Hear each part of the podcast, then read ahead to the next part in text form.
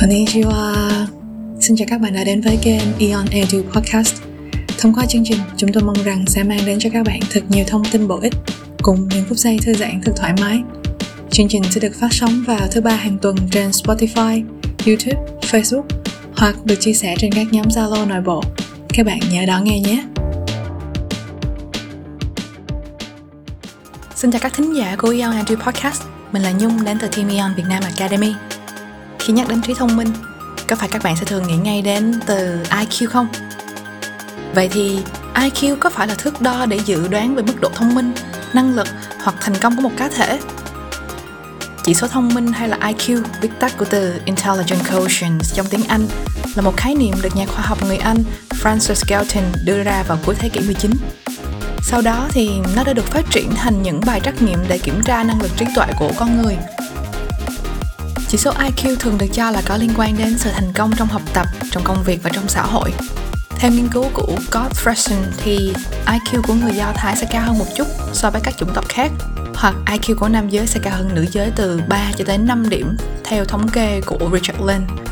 Và ông cũng kết luận rằng nam giới sẽ phù hợp với những công việc có mức độ phức tạp cao hơn là phụ nữ. Tuy nhiên, IQ có thực sự là thước đo duy nhất để dự đoán cho mức độ thành công của một ai đó hay không khi mà nội dung của các bài kiểm tra IQ đa phần chỉ xoay quanh các nội dung như là khả năng lập luận, ngôn ngữ, trí nhớ, toán học và sự thấu hiểu về không gian thị giác.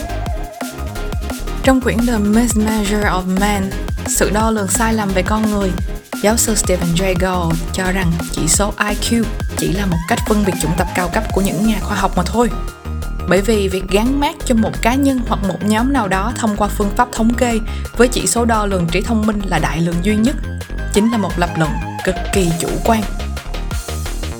Trí tuệ con người là chủ đề trừu tượng mà không phải bất kỳ báo cáo thống kê nào cũng có thể thực thể hóa và đơn giản hóa nó thông qua một bản câu hỏi được lập trình sẵn. Để khám phá thêm về khả năng vô hạn của mỗi cá nhân Nhung xin giới thiệu đến các thính giả của Young Edu Podcast, lý thuyết đa trí thông minh.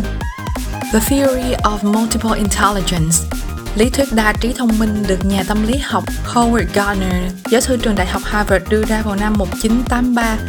Và trong lý thuyết của ông thì mỗi cá nhân hầu như đều có thể đạt đến một mức độ nào đó trong các dạng thông minh và mức độ này có thể thay đổi tùy vào điều kiện trau dồi.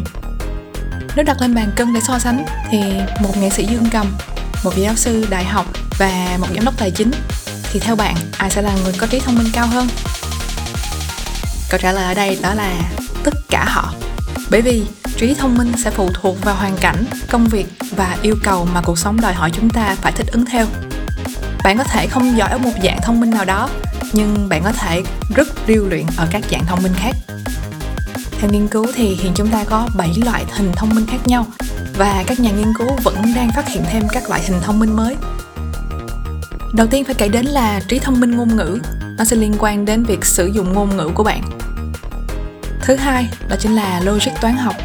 Trí thông minh này sẽ liên quan đến việc lập luận, phân tích hoặc xử lý con số và dữ liệu.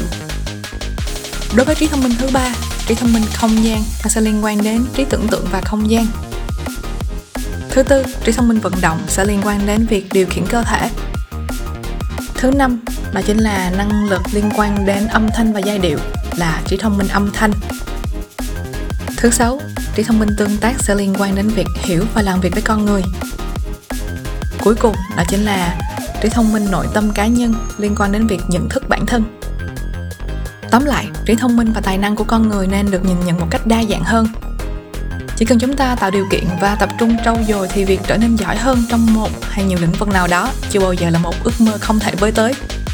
Ví dụ, bạn là một nhân viên ngân hàng SBA bạn có thể không có một tấm bằng chuyên ngành về thời trang, nhưng điều đó không thể ngăn cản bạn có năng lực tư vấn các mẹo mặc đẹp cho khách hàng thông qua quá trình học tập và tự tìm tòi. Một ví dụ khác đó chính là một division leader hoặc một line manager cũng có thể hoàn thành tốt công việc ở vị trí giảng viên. Như các anh chị phòng hỗ trợ khối vận hành vẫn đang làm.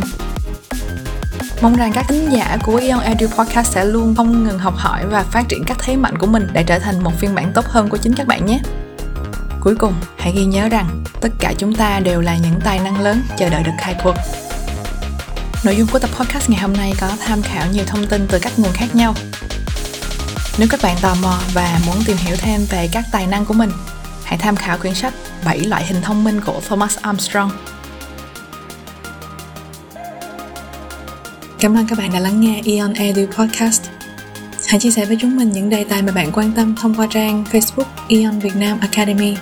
Hẹn gặp lại các bạn vào những tập sau.